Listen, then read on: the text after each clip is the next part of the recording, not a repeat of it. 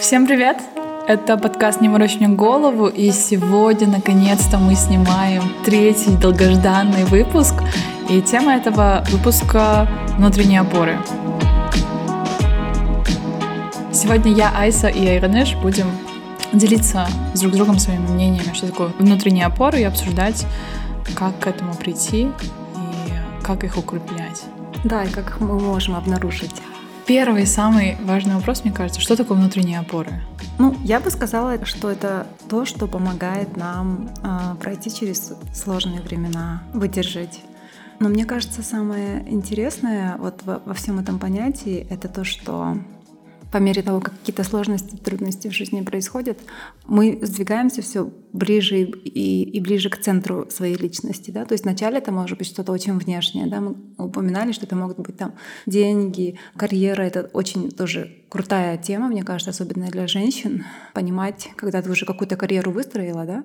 понимать, что это твоя большая опора вне зависимости от того, там, как сложатся другие сферы жизни здоровье потом уже да, становится внутренней опорой, тогда, когда ты понимаешь, что, оказывается, оно не по дефолту не дано тебе, и организм всегда не будет работать там на 100%, да, что надо там за ним ухаживать, спортом заниматься, хорошо питаться. Но это потом приходит, мне кажется, ближе к 30, угу. может, позже.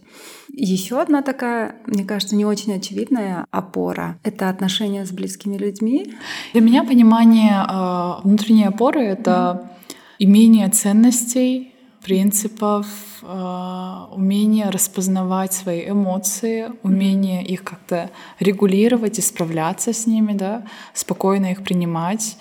Внутренняя опора — то же самое, да, отношения с телом, со здоровьем, да, как ты себя в нем чувствуешь, хорошо или плохо. А вот отношения с людьми, я думаю, это вот внешние опоры как мне кажется, да, отношения а, там с родителями, mm. с а, коллегами, дом, работа, mm-hmm. деньги. Для меня это внешние опоры, потому что они не всегда зависят от нас. Mm-hmm. Но это то, что мы делаем к этому шаг, а ответный шаг это уже это не то, на что мы можем повлиять. Mm-hmm. Вот, поэтому я это воспринимаю внешними опорами.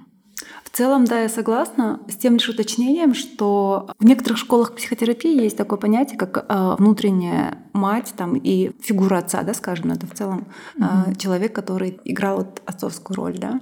И зачастую это бывают, то есть уже во взрослом возрасте, когда уже сепарировались, да, так или иначе от родителей или от вот фигур, которые нас вырастили, это бывают не конкретные люди и конкретные качества этих людей, а наши образы в голове о том, какие они были и mm-hmm. что они нам давали, не давали, делали или не делали. И в этом смысле, да, это становится внутренней опорой, если мои отношения а, вот с фигурой отца и с фигурой матери внутри меня здоровые, да, потому что родные родители могут к этому времени там или быть далеко очень, или уже уйти. И тогда оказывается очень важными вот эти отношения с вот этими фигурами внутри меня. Но это, наверное, да, уже немножко это, да, такое отступление. Угу. В целом я очень э, согласна с вами, особенно мне понравилось то, что в начале своего списка вы упомянули те э, вещи, те качества, которые основаны на ясности, на хорошем знании себя, на хорошем, глубоком, качественном знакомстве с собой. Да, как вот если у вас есть друг, и вам интересно про то, как он устроен как личность, какие у него особенности, как он себя чувствует и ведет во время стресса, э, как он проживает утраты, и так далее, и так далее. Если вот эти вот все вещи мы будем, мне кажется, про себя а, наблюдать, а, отмечать и относиться в целом к себе как к такому другу, которому мы желаем добра, мне кажется, тоже может быть очень большой как раз-таки опорой, вот, о которой вы говорили, да, это вот знание своих ценностей, понимание того, что для меня на самом деле значимо, да, понимание, что вот в этой ситуации я реагирую так, потому-то, потому-то. Потому что, оказывается, вот эта вещь для меня очень важна, и, может быть, она не так важна для других людей в моем окружении, да. И это, опять-таки, да, вопрос знакомства с собой, я думаю, это такая большая тема, которую мы так или иначе затрагивали уже в предыдущих выпусках. Как в детстве формируются внутренние опоры? Я вот когда думала об этом, я считала, что, а, скорее всего, дети, которых родители очень сильно ограничивали в чем-то, mm. или наоборот, у них было много работы, у них не было времени, ресурсов заниматься своими детьми, то внутренние опоры у них э, скорее всего, не сформированы достаточно для того mm-hmm. возраста. То есть он хочет чего-нибудь сладкого, она говорит, нет, ты не хочешь, вместо того, чтобы сказать, ну сейчас не получается мне тебе эту игрушку купить, mm-hmm. я тебе потом ее возьму, мы с тобой подумаем об этом. И тогда мне кажется, что у ребенка пропадает вот эта инициализация право говорить, что он хочет, mm-hmm. а что он не хочет. И, соответственно, mm-hmm. вот эта опора внутренняя, которая внутри будет его поддерживать и давать право четко высказывать свою позицию, мнение, она у него такая ослабленная или mm-hmm. ее совершенно нет, да? Что mm-hmm. человек, да, у которого в детстве там не поддерживали родители, много запрещали или наоборот просто не обращали внимания, да, или часто говорили, ты не прав, Почему ты так говоришь? Ну-ка прекрати, вот так вот правильно, и другого мнения никак не может быть. Они в моем же возрасте уже, став полноценными там юношами, девушками, они не всегда могут четко высказывать свое мнение. И хотела вот узнать ваше мнение насчет этого. Ой, да, Айса, то, что вы говорите, мне так знакомо, потому что я сама у себя вот это обнаружила явление, когда я не придаю веса достаточного своему мнению, своему ощущению, оно не является для меня достаточно весомым, да, то есть все, что другие хотят или могут или говорят, оно гораздо весомее оказалось, чем то, что я могу там предполагать или и это печально очень, на самом деле, да, когда человек ощущает себя недостойным того, чтобы просто вот констатировать факт, что там ему что-то нравится, что не нравится, или он считает так-то или так-то. И мне очень долгое время, я помню, нужно было постоянно подкреплять, добавлять веса своему мнению за счет каких-то авторитетов. Да? Мне надо было ссылаться не знаю, на ученых или на тех, кто там какой-то общественный вес имеет, как будто без их мнения, само мое мнение, оно ничего не значило. И в этом смысле я была как будто невидимка, сама для себя причем. Да? Самое грустное же вот это, когда мы сами себя делаем для самих себя невидимками. И потом, конечно, весь мир так и будет относиться. Я тут ни в коем случае каких-то обвинительных э, вещей не хочу прочерчивать, но мне кажется, вот важно вот это понять, откуда это начинается, да? что это всегда начинается с нашего отношения к себе. И поэтому я очень долго работала над тем, чтобы придавать вес своему мнению, своему ощущению и тому, что оказывается, если мне чего-то не хочется, это достаточно весомая причина ну, если говорить про наше детство, просто это, это как бы, мне кажется, на постсоветском пространстве такая заряженная, неоднозначная тема, потому что там социально-экономические условия были такие, что мало у кого оно было более или менее благополучно. Да? То есть все вот мы в той или иной степени травмированными насколько-то вышли вот в более взрослую жизнь. И в этом смысле а, мне кажется очень важным отмечать то, что у нас сейчас есть возможность переосмыслить свою историю, свои вот какие-то основы, да, а, свою структуру психологическую. И воспользоваться тем, что сейчас, например, гораздо больше ресурсов, сейчас гораздо больше распространена психотерапия, и мы можем многое и лучше понять про себя и где-то что-то подкорректировать. Я всегда опасаюсь, когда у некоторых э, людей начинается такая стадия, которая, по идее, в принципе, одна из стадий развития. И это проходят очень многие люди в подростковом возрасте. Да? Но мы не все это прошли. Например, я иногда смеюсь, когда с психотерапевтом обсуждаю э, какие-то свои вот изменения. И я говорю, наверное, это обычные люди в подростковом возрасте проходят. Ну, сори, я сейчас-то в 34 прохожу. Да? Я говорю, ну, как есть. И я не вижу в этом драмы, и мне это смешно и интересно интересно, потому что чем больше я живу, тем больше понимаю, и чем больше я сталкиваюсь с человеческими историями, что мы все очень, ну, лучше всего подходит слово messed up, что никто не есть такой весь, там, не знаю, здоровый, классный, у которого все правильно, у которого все по учебнику по детской психологии. Нет, и что мы какие-то этапы можем проживать не в подростковом возрасте, а в 30-40 лет.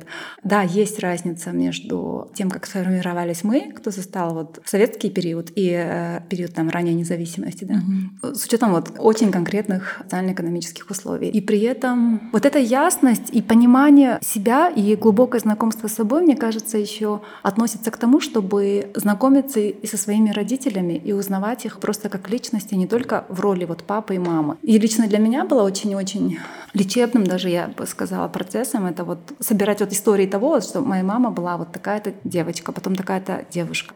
И вот эту всю историю складывать также про папу, да, и ты видишь их не только в этих узких ролях, которые на самом деле всего вот лишь одна, да, да, это да, одна да, узкая согласна. роль, а они вот тоже молодые люди, как и мы, которые тоже чего-то искали, о чем-то мечтали. Там у них были разные отношения и с близкими, и с друзьями, и с родителями и так далее, и так далее. И когда вы вот этот весь водоворот представляете вокруг своих родителей, мне кажется, это позволяет лучше понять то, какие они, соответственно, то, какие мы. Вау, вот это на самом деле очень сильно, потому что только вы начали об этом говорить, у меня в голове осознание того, что, о боже мой, а моя мама до того, как пришла я, была совершенно другой личностью, со своими проблемами, mm-hmm. желаниями, мировоззрением.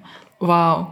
Как мы упомянули ранее, внутренняя опора — это также чувствовать свое тело. Мне кажется, вы с этим довольно-таки близки и изучаете уже долгое время, да? Да, это для меня такая большая тема, особенно потому, что я большую часть своей жизни вот абсолютно вот просто в одной части своего мозга прожила, да, вот в рациональной части мозга и ничего другого не представляла. Для меня было большим потрясением, когда я поехала на свой первый випассан, это 10-дневный курс медитации, и там ты вот, ну, медитируешь, и в частности также и отмечаешь ощущения в теле. И тогда я вдруг осознала, что у меня есть тело, и что я понятия вообще не имею, что и как, и меня это просто ошарашило, напугало, удивило, и я почувствовала, что вот тот мозг, на который я делала ставку всю свою жизнь, особенно учитывая то, что в моей семье там всегда ценили образование, важно было читать книги, тебя за это хвалили и так далее. Я вдруг осознала, что вообще никакого контроля у меня нету над этим. Да? Ни контроля, ни понимания вообще ничего, что это что-то вот для меня неведомое, непонятное.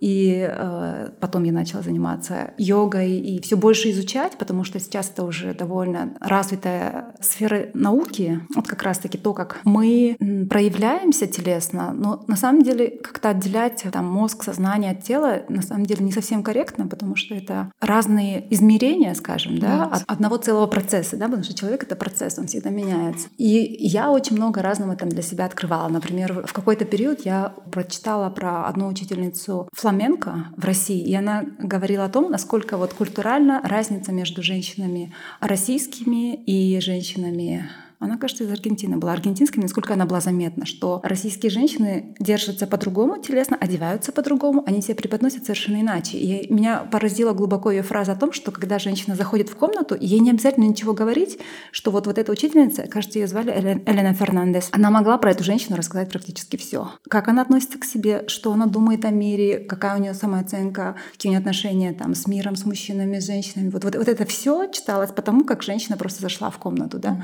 И это она еще еще не успела ничего сказать, не успела ничего о себе рассказать и как-то себя проявить. Меня это глубоко поразило. Я нашла там тут же учительницу по фламенко и начала заниматься. И в целом много чем занималась с тех пор. Своя регулярная йога-практика тоже является для меня большой опорой. Именно потому, что это что-то твое и, и что-то с чем ты можешь постоянно взаимодействовать. Это опять-таки про отношения, да? Я не знаю, насколько это ясно, то, о чем я говорю, Айса. Я в целом понимаю, я угу. понимаю общее представление, потому что для меня связь с телом — это тоже опора. Насколько я комфортно себя в нем чувствую. Это то же самое, что чувствовать злость или радость, и в то же время, как, насколько я чувствую себя комфортно в этом. Угу. В теле, в таком вот переела ли я, не доела ли, голодна я. И внутренняя опора — это то, как ты к этому относишься. Угу, угу, да, как ты с этим да. сравняешь. Ты слушаешь это или, наоборот, ты этого еще больше боишься и впадаешь угу. там в какое-то там забвение, да, угу. э, в ступор, нежели ты такая, ну-ка давай подышим, успокоимся, сейчас все будет хорошо. Я понимаю ваши слова так. Вот, абсолютно точно, да. Хорошо, что мы на эту улочку свернули, потому что вот это как раз-таки одно из таких больших открытий, которые я для себя сделала, про то, что эмоции, оказывается, по изначальной теории, кажется, это Джеймс Уильямс был, который говорил, что эмоции даются для движения. То есть злость — это эмоция, которая говорит о том, что нарушены ваши границы, что-то важное для вас. И, соответственно, злость запускает целый механизм в теле для того, чтобы вы могли свои границы отстоять. Да? Поэтому там у вас поднимется давление, температура, у вас мышцы напрягутся и так далее. То есть там целая цепочка вот таких вот физиологических реакций. И то же самое, как относится ко всем другим эмоциям. Э, не обязательно они могут быть настолько заметны визуально, как злость, да, но это всегда какая-то реакция. Там удивление это часто вот даже непроизвольно, это вот часто мы поднимаем брови, да, угу. или когда отвращение, например, ассоциируется с тем, что мы как-то вот щурим, да, как-то так, но, и, но а физиологически это оказывается про то, что мы стараемся при этом прикрыть свой нос. Ну, то есть, когда мы щуримся, да, то есть они все очень функциональны изначально. И вот абсолютно важная, точная вещь, которую вы отметили, про то, что это всегда проявляется в теле. И для меня тоже было большим удивлением, когда я только начала вот наблюдение за своим телом, что вот любые эмоции, ощущения, переживания, они всегда отражаются в теле. Всегда. Вопрос лишь в том, привыкла ли я, натренировала ли я себя, чтобы это замечать. И когда я натренирую себя это замечать, оказывается, я смогу замечать, что меня кто-то раздражает, да, прежде чем мне хочет, захочется там этому человеку что-нибудь гадкое сказать. То есть прежде чем это дойдет до какой-то высокой степени кипения. И оказывается, это очень важный инструмент той же коммуникации, там, стресс-менеджменте и так далее, да, вот понимать по своим очень мелким ощущениям, что вот сейчас я, кажется, начинаю злиться. Но это еще очень здорово, потому что дает выбор. Это вот как саморегуляция чувств. Я чувствую раздражение да, mm-hmm. кому-то. И, и мой выбор после понимания этих чувств — это агриться на человека сказать, слушай, ты меня так раздражаешь, отстань от меня, да? Либо наоборот сказать, мне вот это не нравится, да, и это вызывает во мне тревогу, давай-ка будем делать по-другому. Или давайте-ка возьмем брейк на какое-то время. Я сейчас поняла а, ремарку такую очень хитрую, которую я сейчас допустила, когда я говорила о других людях. Я говорила, М, я наблюдаю за этими людьми и вижу, что в детстве у него было а, что-то не так, и поэтому таким вырос. На самом деле я чуть хитрила, потому что я наблюдаю это также в себе. Я чаще всего замечаю в других людях то, что есть в мне. Вот абсолютно точно. Я как раз тоже об этом думала вот буквально на днях, о том, что вот я через себя изучаю других. Да, и если да. что-то в других я узнаю, то только потому, что я подобный механизм видела в себе. Да. Мне будет очень интересно узнать, как у вас, потому что у меня в результате этого стало гораздо меньше осуждения, критики, оценки и к себе, Понимание. и к другим людям. Да, и я думаю, я знаю, почему я так делаю, и я понимаю, почему он так делает, да. Угу. И я тогда просто отойду. Я вспоминаю себя в детстве или в подростковом возрасте, вижу просто супер неуверенную девочку, угу. которая больше ну, в целом, я могла высказать свое мнение, но вот с той же ремаркой. Но Uh-huh. Или мне нужно было, чтобы какой-то авторитетный человек подтвердил, что да, это правильно, да. Но, как вы и сказали, а, мне не было достаточно своих слов. Я хотела тут маленькую ремарку сделать такую, чисто социологическую, uh-huh. гендерную, да. Мне кажется, очень часто это у женщин происходит, да. и часто бывает, что а, мнение женщины, там, например, в коллективе не слышится до тех пор, пока какой-нибудь мужчина не скажет, а вот, вот так вот. Верно, Или ту же да. самую точку Согласна. зрения просто не озвучит, да. И вот мне кажется, это, да, как бы нам важно учитывать нам, женщинам, и поэтому учиться развивать свой голос давать вес своему мнению без какой-то ссылки на авторитеты. Mm. Ну, например, сейчас об этом думаю, мне, мне кажется, что мне не хватало поддержки в детстве от mm. э, взрослых, да, что кто-то не говорил, а, ты действительно права, ты можешь говорить об этом громче, яснее. И у меня не было вот такого принятия какого-то, да, и я это осознала, наверное, лет в 20, 19, да, я это осознала, думаю, нет, давай-ка вот... Слава богу, есть очень большой пул вот этой информации, да, mm-hmm. по саморазвитию, по принятию себя, обществу, да, которое в целом поддерживает и помогает. Я думаю, что это помогло мне осознать, что со мной все в порядке, mm-hmm. я могу говорить громче, я могу говорить яснее, выражаться, я могу смеяться, когда я этого хочу, я могу там а, злиться, когда я этого хочу, у меня есть на это право. Mm-hmm. Мне вот 23 исполняется, я думаю, что именно сейчас тот период, когда я понимаю это и принимаю это полноценно, даю себе разрешение злиться, радоваться, смеяться, сомневаться, фейлить, плакать. И я такое удовольствие от этого испытываю. Это просто... Но это, во-первых, страшно очень. Ужасно страшно, потому что приходится понимать, что ты то же самое, что мы обсуждали до этого, это ответственность, огромная ответственность, потому что ты уже всецело принимаешь ответственность за себя, за свои мысли, действия, чувства, не получается убежать и сказать, а, отбросим это назад. Так интересно, что я как раз тоже недавно, мне кажется, что-то подобное проходила. Это, мне кажется, возвращаясь к тому, что мы можем какие-то вещи проживать там, подростковые mm-hmm. процессы проживать там в 30 лет э, или гораздо позже. Я как раз замечала в себе то, что самое тяжелое для меня это увидеть, признать себя вот, вот такой, да, там, виноватой, стыдящейся, опоздавшей. Вот эти все вещи, которые раньше я старалась искоренить, там, и, соответственно, наверное, не замечать, да, потому что очень перфекционистка была, и во всем очень высокая планка была, да, и не было разрешения себе быть не идеальной. Всегда, везде, во всем, и это было жутко утомительно. Пожалуйста, так не делайте. Вот, и вот это видеть себя живую, настоящую, понимать, что это признак того, что я живая. Если я ошибаюсь, если я что-то не заметила, значит, я, наверное, или стрессовала из-за чего-то, или не выспалась и так далее. То есть я начинаю это как-то более объемно смотреть и понимать, может, мне надо где-то больше отдохнуть, да? может, мне надо там как-то пересмотреть отношения вот в этой сфере, да, и так далее. То есть вместо того, чтобы себя казнить и обвинять, потому что я не могу вынести себя такой, да, лучше посмотреть в глаза и сказать, да, я вот тут что-то сплоховала, вот здесь я, оказывается, не заметила и плохо распланировала, и поэтому на вторую встречу опоздала. Окей, но самый огромный плюс — это то, что можно укрепить эти внутренние опоры. Mm. Вот раньше я замечаю по себе, что как только мне что-то говорили, Айса, ты вот этого так не сделала, я сразу начинала оправдываться. Я сделала это потому что, потому что вот так-то, так-то, так-то. Да? да, защищаться, доказывать, что я права или я жертва. Это не зависело от меня, я делала все, что могла, а вот так сложились обстоятельства. То сейчас я нейтрально и открыто пытаюсь реагировать на оценочные суждения в мою сторону. Вау, это круто, потому что, мне кажется, до сих пор к этому иду. Расскажите, как вы вот пришли? Пришла от осознания того, что жизнь такая длинная, mm-hmm. и каждая вот такая боль, mm-hmm. она делает меня сильнее. Mm-hmm. Каждое слово чье-то, оно, я становлюсь только сильнее, и я могу взять от этого все, что мне надо. Да, я поплачу, я отгорюю, но я приму это. Угу. Полгода назад у меня был действительно жуткий стресс. Мне кажется, я была такой э, хрупкой, вот любое слово mm. меня могло задеть. И вспоминая, что вот я получила оценочное осуждение, я э, долго приходила в себя, я, пла... я могла просто сесть вечером и заплакать. Но пройдя этот путь, я понимаю, что еще раз услышав что-то подобное, то я не буду уже так сильно, во-первых, реагировать, во-вторых, я пойму свою реакцию на это, да, почему я так чувствую, и я могу регулировать эту реакцию. Это саморегуляция моих чувств, что мне больно, но it's okay, давай проживем эту боль, давай отгорюем. И через время это проходит. И понимание того, что время, оно действительно лечит, что это не будет для меня так же больно, как сегодня. Угу. Пройдет два-три дня. Главное, ну, дать себе время опла- оплакивать эту ситуацию, да, оплакивать себя, свою боль или просто раздражаться, злиться, это нормально. Вот здесь, мне кажется, очень важная вещь. Вы сейчас озвучили в том, что касается проживания эмоций, про то, чтобы знать, что это не навсегда. Там ощущение потерянности или беспросветности, безнадежности. Что мне отчасти помогает, это понимание того, что та сфера, в которой меня оценивают, это не есть вся моя личность. Mm-hmm. То есть даже если они скажут, о Господи, это было ужасно, я не исчезну, да? я как человек буду продолжать существовать, мои остальные идентичности останутся. Моя идентичность сестренки, моя идентичность дочери, подруги, куча других ролей моих, да, важных моих частей, в которых я проявляюсь, в которых я делаю что-то для себя значимое, они останутся, и они совершенно могут не пострадать. Даже если мне там запретят работать социологом, скажут, господи, ты такая профнепригодная, больше не подходи ни к никаким исследованиям.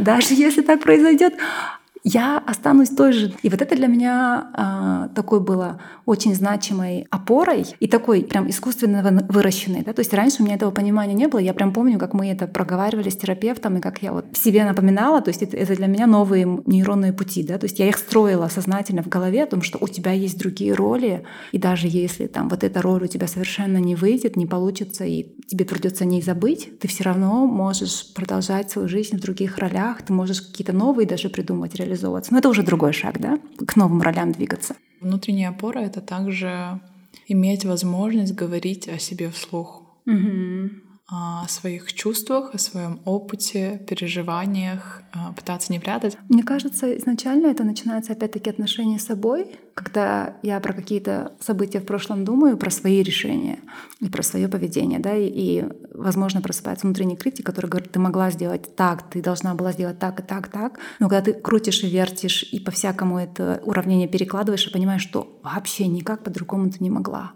Мы, оказывается, всегда на тот момент делаем максимум того, что мы можем с учетом того, кто мы тогда, с учетом того, какие ресурсы у нас есть, с учетом того, какая информация в нашем распоряжении. Вот с учетом всего этого мы сделали тогда лучше. И вот, вот это, мне кажется, такая важная вещь, которую, ну, я бы сказала, энергоэффективнее признать энергоэффективнее ее придерживаться касательно прошлого. Ну, то есть мы потратим меньше энергии, если просто примем, что вот то, что я тогда сделала, оно было единственным, что я тогда могла сделать. Оно было единственным, что тот человек, которым я была тогда, мог, могла сделать. Mm-hmm. И когда мы это принимаем и глубоко проживаем про себя, мне кажется, мы это можем принять и глубоко прожить и про другого человека.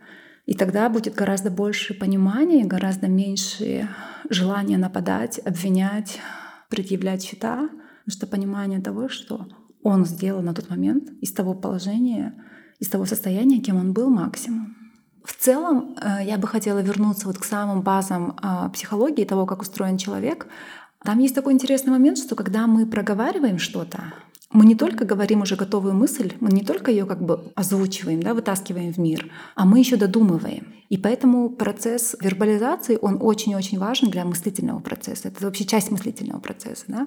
И поэтому очень круто, полезно писать дневники. Там я вообще обожаю вот эти все нарративные практики. Это такая мощная, а, мощные да, инструменты, которыми, если пользоваться регулярно и постоянно, то они сильно скажутся вот на внутреннем климате да, нашем личностном. Ну, то есть, в принципе, это могут быть или дневники, то есть писать что-то, да, свои ощущения, или проговаривание. Но проговаривание всегда упирается в то, какой перед тобой собеседник. Если он оценивающий, то ты будешь себя цензурировать, да, ты будешь говорить по-другому, ты будешь иначе подбирать слова, ты будешь иначе проявляться. И поэтому в этом смысле найти белый лист бумаги, мне кажется, гораздо проще. Угу.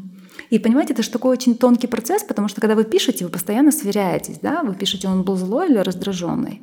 Или даже вот сама формулировка. Я окружена злыми людьми или я выбираю окружение, а, которое часто проявляет злость. Ну, я в целом очень люблю язык и давно его изучаю всячески. Социолингвистику в целом, да. Я стала обращать какое-то время назад внимание на то, как мы формулируем предложения и стараться всегда, когда я говорю про себя, формулировать это а, в активном залоге, а не в пассивном. Да? То есть я выбираю, я делаю, чтобы я постоянно себе напоминала, что это результат моих усилий, что я не жертва того, что вокруг меня злые дяденьки собрались. Я вот себе постоянно напоминаю об этом, что вот я не оказалась просто в коллективе, там, где негодяи, да, значит, я выбрала такой коллектив, или я не сумела отстоять свои границы, или я, может, как-то не так поняла коммуникационные правила, да. То есть всегда напоминать о своей активной роли, вот это для меня прям такой важный урок. И это как раз-таки про язык, да, когда ты ведешь дневник, пишешь, или когда ты кому-то рассказываешь, ты всегда с собой сверяешься, потому что есть очень большой риск того, что если я буду рассказывать все через пассивный залог, я такой предстану божьим одуванчиком, жертвой вообще всех злодеев мира. А на самом деле, ну мы же понимаем, что так не бывает, да? что мы все какие-то выборы совершаем, за исключением случаев, когда там человек шел по улице, на него напали, скажем, да. А вот я, я говорю про более обыденные ситуации, там, когда там мы на работе выстраиваем отношения, там, с соседями, с коллегами, с родственниками и так далее. Всегда напоминать себе о своей активной роли. Вот в этой проактивности очень много силы. До тех пор, пока я не беру никакой ответственности в ситуации, я остаюсь жертвой, я остаюсь вот человеком, на которого падает кирпич, условно говоря. А тогда, когда я признаю, что да, я не обозначила свои границы вот здесь, и поэтому со мной были фамильярны. Угу. Я не сказала сразу, мне, что мне это неприятно. Например, да, очень такой тривиальный пример. Я это все к тому, что насколько вот практика вербализации или через дневник, или через беседу с нейтральным, скажем, да, собеседником, насколько это многогранная практика, насколько она глубокая, если ею заниматься, то она кардинально может помочь вам переструктурировать мышление и вообще вот внутренний свой климат, да, как uh-huh. отойти от пассивного языка жертвенности к активному, проактивному языку не агрессора, но человека, который понимает свою роль в ситуации, да, а, в которой оказывается. Вот, поэтому если вы еще не начали вести дневники, я прям очень-очень вас призываю. Это очень крутая инвестиция вас в себя. И это очень классный способ с собой знакомиться, потому что иногда, когда вы перечитываете даже то, что было совсем недавно, может, несколько недель или месяцев назад, бывает удивительно. И самое удивительное, что когда мы пишем или проговариваем что-то, очень часто бывает, что мы пишем или проговариваем вещи, о которых мы до этого не думали, да? Что очень да. часто мы какие-то решения или выводы озвучиваем или вербализуем и вот в этом, мне кажется, как раз и проявляется то, о чем говорил вот Лев Выгодский. Это та э, цитата, которую я вначале приводила, про то, что при речи мы не только то есть я ее не приводила, я на нее ссылалась, что при проговаривании мы не только а, озвучиваем уже готовую мысль, но и продолжаем мыслительный процесс. Мы эту мысль додумываем. Я надеюсь, вы что-то для себя вынесете очень такое конкретное в плане того, как вы можете начать знакомиться с собой и простраивать потихоньку внутренние опоры, понимая, что это процесс, и делать это бережно к себе, с уважением к себе. Вот. И заверить, что ваши усилия по познанию себя обязательно когда-нибудь что-то важное дадут. Вот. Ничего определенного обещать не можем. Но я думаю, это в любом случае не есть время потерянное зря. Всем спасибо.